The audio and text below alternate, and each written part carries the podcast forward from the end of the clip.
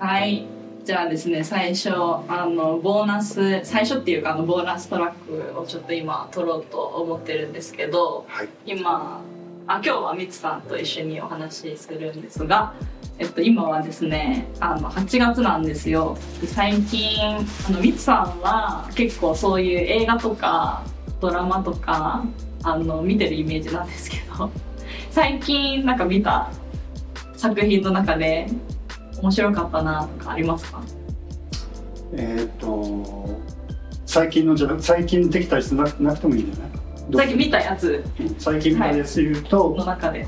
一昨日あのえっとまだ熱があったので、あそうですよね。えー家族とは別でご飯食べながらあ見てたのが、はい。えーキムタクと長澤まさみの「マスカレードナイト」ってやつで、あえー東野圭吾原作の。あはいあれは推理推理推理小説を。推理も入ってるけど、まあ、うん、いろいろまあ謎解きも謎解きとかえいろいろあって、ー、ドラマがあって、はい。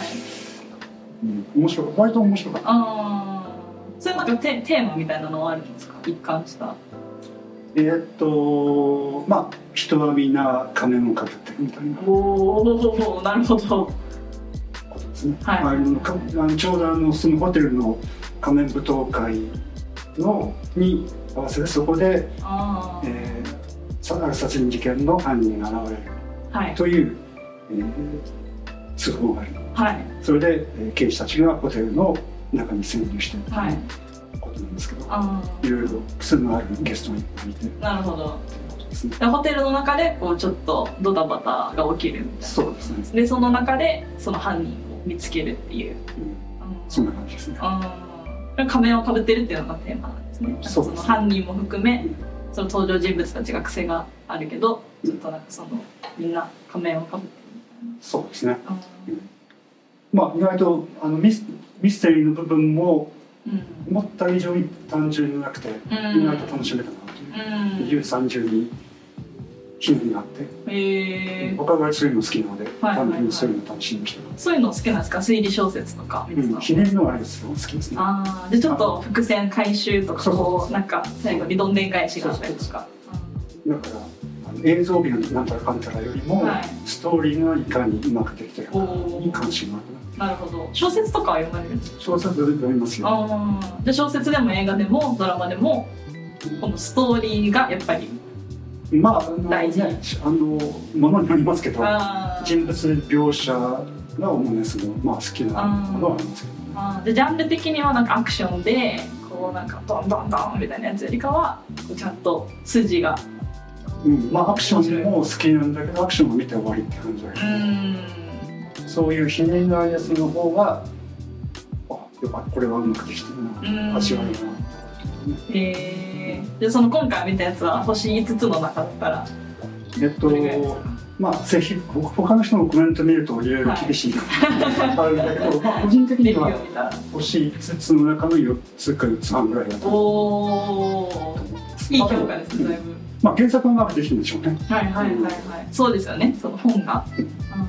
でミツさんはなんかその映画を選ぶ見る映画とかドラマとか選ぶときにレビューとか結構見ますか？あ最近あのあの単純に某あのねあのなん本とかいろんなもの売ってるサイトで見るんですけども、え多くの方が使っておられるー、はい。サイト、某。うんなんとかプライムってやつあえーそれで見ると大体星4つ以上をか。狙ってみますけどね。なるほど。あれはそっか。あれは星が出てくるんですね。そのレビューが出てくる口コミとかも出てくるんですねそうそう、まあ、そこまで調べてから見ることはめったにないけど。あでまあ日本人の,、はい。あの評価があうん。出てくると多いので、うん。それだけにを当てにししすると、うん。洋画とかは必ずしも自分の好みと違う時もありますが、まあでもまあまあまあとりあえずそれそこから。なるほど。なんか私今ネットフェリックスもあの契約してるんですけど、ネットフェリックスは出てこないんですよ、その評価が。あそそうなんですうよ。だからなんか結構見てから初めてわかる。ってことが多いですね、なうん、あこういうやつだったんだって。私も結構見たいタイプなんですよ。口コミとかレビューとか最初にちょっとまあ全部は見たくないんですけどでもちょっと見てからあの実際に本編を見たいタイプでそう。でもネットフリックスはそれがないので結構、まあ、当たり外れまあ、うん当たり外れというかこの好き嫌い、まあ先入観がなしで見れるっていうのは。そうですよね、うん、やっぱなんか気になっちゃうじゃないですか。レビューとか見見ると。あこうだからあの先にこうコメントでこれを見たからその感覚がもうすでにあってで映画を実際に見てあやっぱりやっぱりそうなんだっていう答え合わせみたいな感じに少しなっちゃうので、うん、でもちょちょっとだけな見てから、はい、外したくはないので。う んまあ、うん、まあその気持ちはわかりますけど、ね、まあ、でもレビュー下手に下手するとやっぱりネタバレがあったりするので。そうなんですよ。ちょっと読みすぎちゃうと、うん、そうそう。そうそれは怖い。やっぱりダメなんですよね。最近本とかは全然私は読めてなくて、うん。うん、映画はこの前ディズニーの「マイ・エレメント」っていうのを見たんですけどそれはなんかお良かったですね。あんまり多分深く考えて見てなかったからだと思うんですけど。あとはあれだ。あのなんだっけ。湯を沸かすほどの熱い愛っていうつぶらいのやつなのか覚えてないですけど作品をそれもネットフリックスで見てうん。結構面白かったですなんかそれはやっぱすごいあの日本の映画なんですけど。一応あの、うん。見たことないけど知ってます。あ知ってます？なんかなんだろうこう日本の映画って独特なのだなと思うのがなんか明確なコミュニケーションがなんか話が進んでいくイメージがあるんですよ。なんかなんとなくこう、うん、なんとなく展開が進んでいくみたいな。だからちょっと察しないといけないじゃないですか。何が起こってるのかみたいな。はい。なんかそれが個人的になんかいい時もあるしなんかあもっとこう単純だったらいいのになっていう気分によってその映画を見る時の気分によってなんかあ良かったなとかあちょっとこれはなんか複雑すぎたかなとか思ったりするんですけどそうそれはなんかすごい元気になる映画でしたね。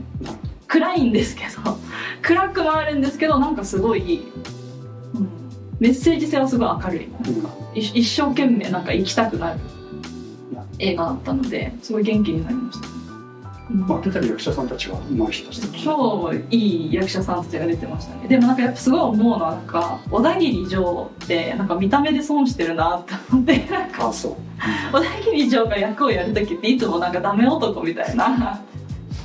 感じでなんか髪型とかもそうだしなんかメイクだと思うんですけどすごいこう目の下にこうクマがあったりとかしてなんかもう見るからに「はいダメ男の役やるよねこの人」みたいな みたいなのしてる気がするんですけど実際どんな人なのか結局知らないみたいな。役のイメージしかない。そう最近そういうの多いかないいですね、まあ、夏はなんか結構意外と時間がたまにできたりとかするのでそういう時にあの映画とか見るといいなとか思うんですけどそうちょちょうどさっき話してたんですけど明日あの映画を見に行こう。映画館で映画を見に行こうと思ってるので、はい、楽しみにしてますけど。映画館涼しいので。夏で行くまでがもうびちょびちょになるかもしれない。ですけど着いたら涼しいので、はい、夏でもいいですね。家の中で。インドアでできることシリーズですね。いいですね。はい。まあボーナストラックはでちょっとここまでぐらいにはしましょう。はい。ありがとうございます。い